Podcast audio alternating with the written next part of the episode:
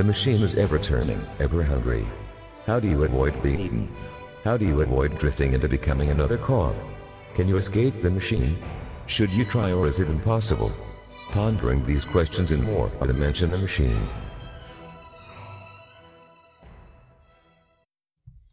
Holy shit, we're back. It's the Mensch and the Machine, episode 14. This week we're getting a little controversial with it, aren't we, Joe? I don't know. I think he's a very important person. Think so too, but people are, he's got some controversy around him. He's very binary. Either you hate him or you love him. There's no in between usually. yeah, but I, and I wonder about the people that hate him. Do they have they ever, ever actually listened to him, or they just know their friends say they hate him? They hate him because they're supposed to hate them. Oh, right, right. They've been programmed. Yes, follow the follow the routine. Oh. For those of you that don't know, we're talking about Jordan Peterson, or excuse me, he didn't go to medical school for eight years to be called Jordan Peterson. He's Doctor Jordan Jordan Peterson. Yes, he is. So we're talking about Dr. Jordan Peterson. We're talking about some of his uh his things that he's put out there, some of the things that Joel and I picked up on and to make us uh better people. Um I put the quote at the top of the outline here. One of the ones that I've been thinking about a lot lately is don't practice things you don't want to be good at. How many of us But why not? Oh, because you don't want to be good at them. Why would you want to make a bad habit of things you don't want to be good at? So you can beat them later? So you can beat them later. That's a you've been listening to too much Goggins. Come here, suck. I need to hug some suck. The, the reference he's making is a couple weeks ago. He was talking about how he had a, he uh, hurt his leg and he shouldn't be able to run again. Goggins, not Peterson. Yeah, not Goggins. So all these people sitting all this like, "Oh, you'll never run again." This and that. He goes, "You know those calm things, you all those lapping ocean waves and stuff." I took all the haters, and made a playlist, and I listen to it every night before I go to bed. I'm like, yeah, Goggins a little dark sometimes. so, uh, yeah, okay, the controversy, controversy. Yeah. So, in 2016, uh, Peterson released a series of YouTube videos about a. I, he's Canadian, in case you didn't know, but uh, some some Canadian human rights bill that was being passed that basically said that you have to you have to call people a certain pronoun or something like that. And he he said no, it's not for the government to say I have to say one thing or the other. That's the antithesis of free speech. And people took that to mean that he was against gay people and against transgender people and things like that. When he's come out and said, you know, I don't care on a one on one basis if you want me to call you whatever pronoun. The government just can't tell me I have to do it. Mm-hmm. So that's the controversy, That, as far as I know. I mean, No, that's it. And then he went on the uh, his book, The Twelve Rules for Life. He went on a interview for with a British woman, and she wanted to take him down for hating women. And one of the best moments of that interview is when they're talking and debating, and she goes, "You got me." He goes, "Gotcha."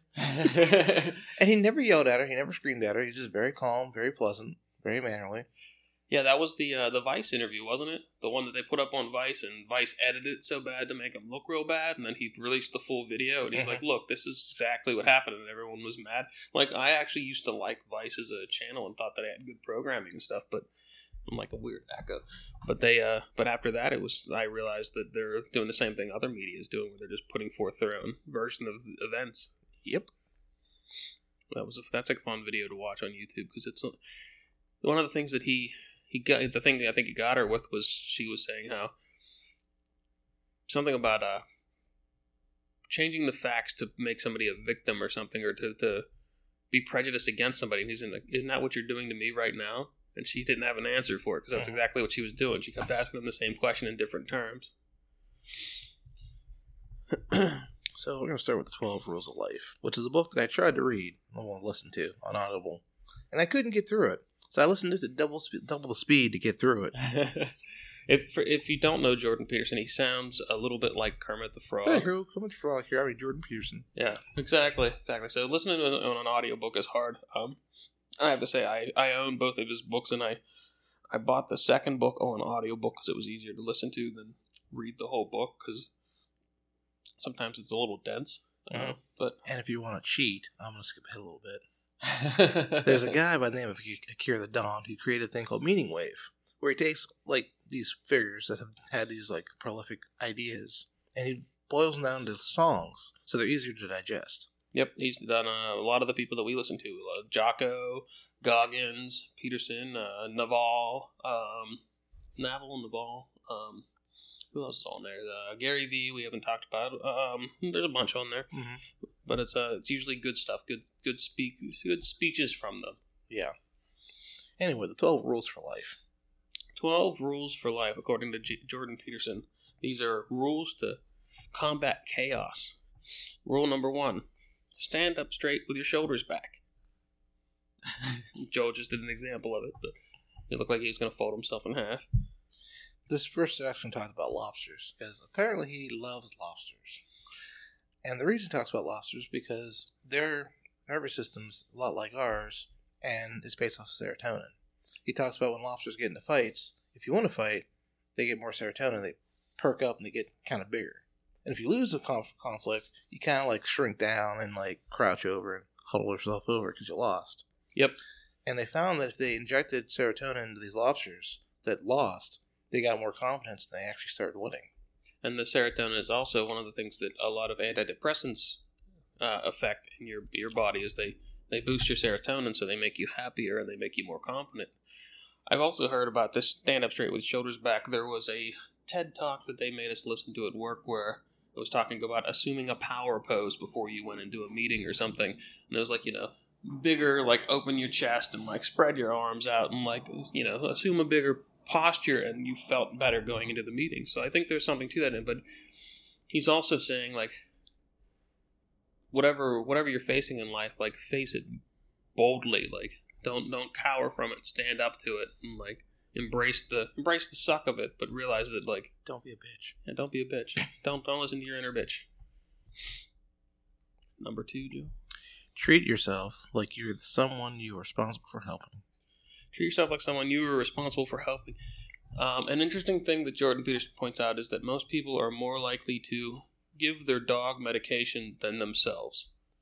They will take they will take better care of other things than they will themselves, and I see this a lot of time where people are more concerned about other people's health than they are their own. I always tell people, you get on the airplane, what do they tell you? Put your When mask on When first. the masks fall, put yours on first and then somebody else.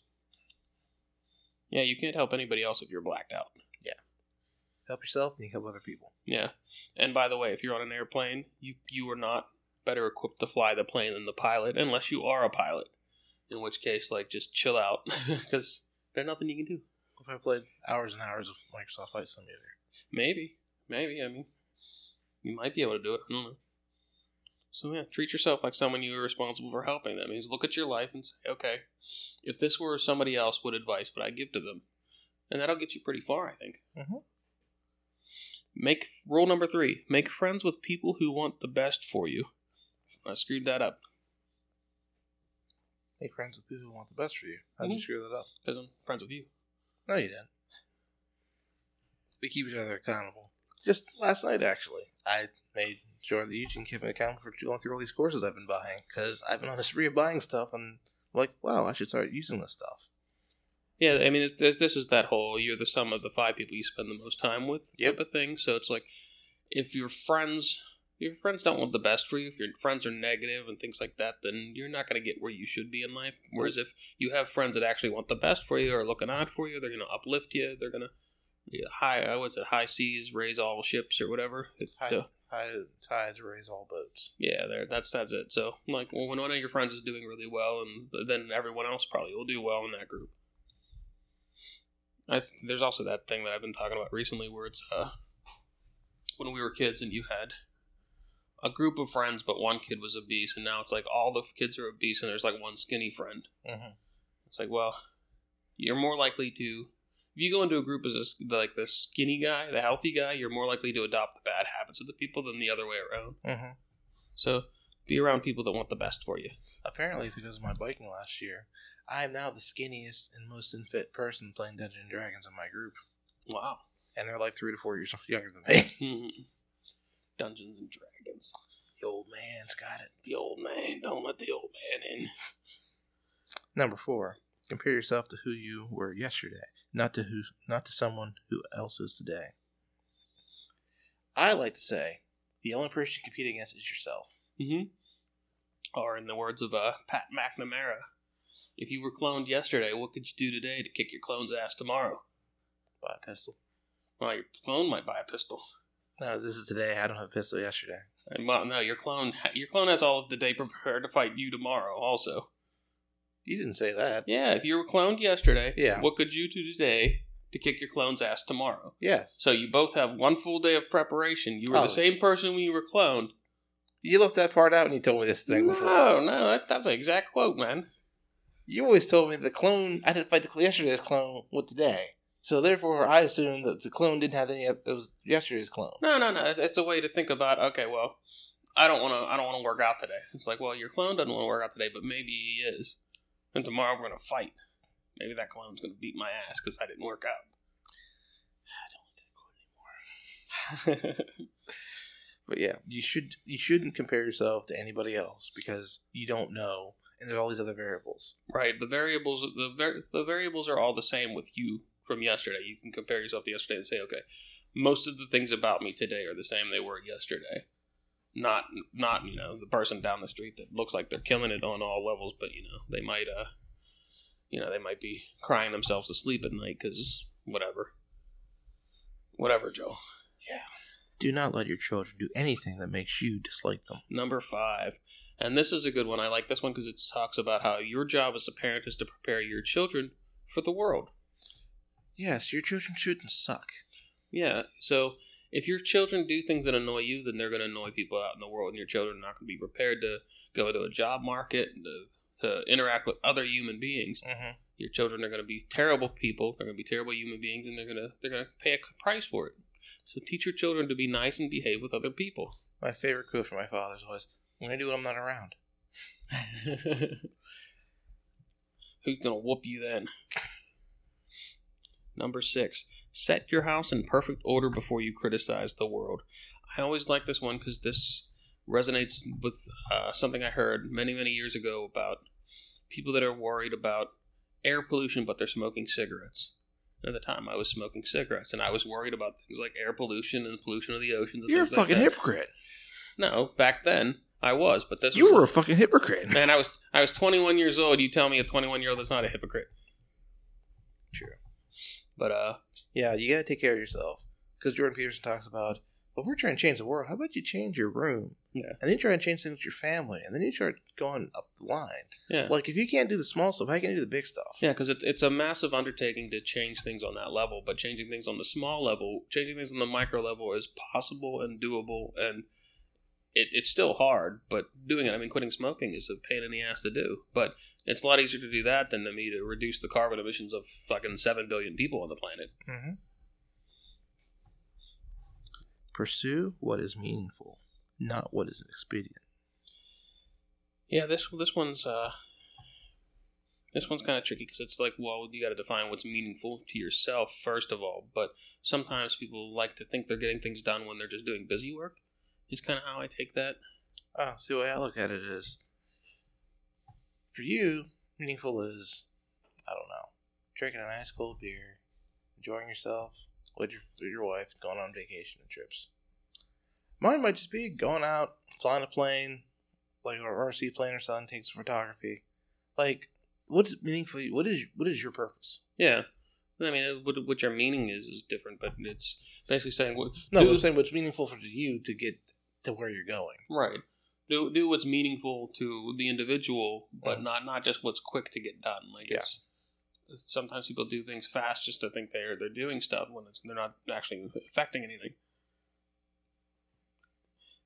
Tell the truth, or at least don't lie. This one's a tough one. Well, it's not really hard for me.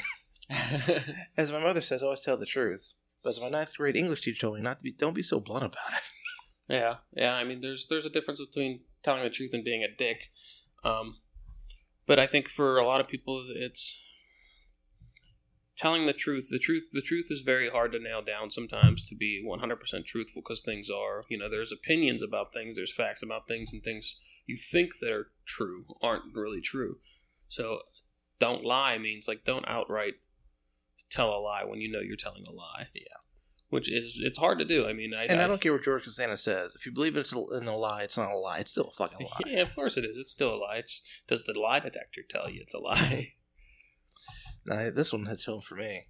Assume that the person you're listening to might know something you don't. Yeah, and listen listen intently enough that they they want to tell you. That's the uh-huh. trickier part about it. And I, I have that one too because I get impatient with people because they they don't get to the point fast enough, and I start zoning out and start thinking about other things, and I don't listen well enough as I should. You know, they call it active listening and things like that nowadays. See, the way I look at it is, I've said this a lot of times where people are like, "Oh, I know, you don't understand this." Da da da da. You have no clue what I understand. How about you expect you don't ex- expect that you know everything because you don't. Joel, you don't understand what it's like to be a white man in today's world. What are you talking Mm, sure, why not? about?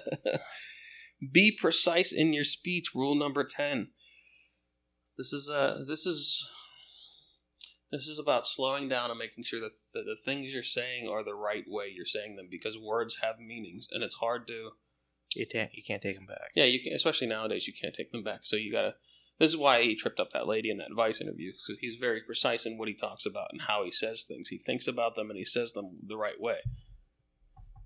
Because words have meaning, and if you get it really into Jordan Peterson, you'll he's got a whole series about the Bible where he goes into the creation of the world and everything and how it all starts with the logos, which is like the Word of God, and that's so us being able to speak is tied into the Word of God. Mhm.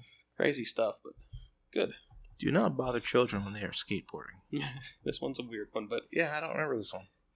his basic point is like there where there's too much coddling going on around kids trying to protect them from stuff so Mm. kids aren't out there doing dangerous things and building up their self-confidence and stuff Mm-hmm. whereas if you watch kids at skateboard like they're constantly falling down constantly hurting themselves so they keep getting up and keep doing the thing over and over again until they can accomplish the, the trick or the task and then when they finally nail it it's like that's very cool Mm-hmm. and they can do it forever Yeah. so, but, but like, but bothering them also, he said, um, in the book, his story was that the school, or the, the neighborhood he was at, they, the parents raised a bunch of money to build this playground, but then some kids got hurt, so they, they tore down the playground. It's like, well, where the hell were the kids at? The kids had nowhere else to go play Mm-hmm. because they got hurt there. It's like, well, the next day the kids were on top of the goddamn school because they had nowhere else to go. So kids are going to seek out dangerous things because they're trying to challenge themselves and prove themselves. mm-hmm. So just don't bother them when they're skateboarding. Like it's, I don't. I never understood that. Like they're doing very min- very minimal property damage. I think by grinding rail. Mm-hmm. Rule number twelve. Ooh, we're getting down there. Pet a cat when you encounter one on the street. I don't see. I knew what this one meant, but I'm not sure entirely what it means now. But it, it's he talks about how cats are barely domesticated, but they tolerate us. But I don't know what that has to do with your life. I think it's like stop and smell the roses. Probably. Um. I can't remember this one either. Yeah. Damn. Damn our ill preparedness. Yeah. But Well- cats are good to pet anyway. I think we're gonna cut it here because we are short on time for this episode. Yeah, we got six minutes. We won't go through Beyond Order, the the second book. Um, maybe we'll just read them real quick. Okay. Rule number one: Do not carelessly denigrate social institutions or creative achievement. We could have a whole episode on that. Yeah. Number two: Imagine who you could be, and then aim single-mindedly at that. Have a whole episode on that. Number three: Do not hide unwanted. All these we could have a whole episode. I on. guess I guess that's what we're gonna do. Do not. No, I, I think we're gonna have to break this up into just next episode. We're gonna do a little longer one. We're gonna do this book. Yeah. Um, yeah. Do not notice that opportunity lurks where responsibility where responsibility has been abdicated. Do not do what you hate. Abandon ideology. Work as hard as you possibly can on at least one thing and see what happens. Try to make one room in your house as beautiful as possible. If old memories still upset you, write them down carefully and completely. Page turn. Plan and work diligently to maintain the romance in your relationship. Do not allow yourself to become resentful, deceitful, or arrogant. Be grateful in spite of your suffering. And, and uh, Joel mentioned uh, Meaning Wave, so if you want to want to get a little sampling of Jordan Peterson with some some neat, neat beats, neat beats, check out uh, Akira the Don on uh, Spotify. Mhm. He's got some other cool stuff out there too. Yep. And then uh, Jordan Peterson has a self-authoring suite, which is a series of questions to guide you to figuring out where you want to be in the future. It's uh, it's worth checking out if you've never done any sort of life planning exercise like that. But uh, we'll come back with the uh, the second book next next week. Yep. Because I just realized I didn't read that one. All right. Well, Thank you, everybody. thanks everyone. for Sorry for the delay, but the weather's been a little bad. Weather and COVID and Hopefully, we'll be back in two weeks. maybe next week. We'll do next week. Oh, we're gonna do one next week. We'll, we'll, we'll aim for. it. We'll see Okay. the weather if the weather cooperates. Well, hopefully, the weather cooperates. We'll get another one in next week, and we'll start back on our path. yeah, then you'll be hearing from us every two weeks again. Yep. Woo! See ya. See ya.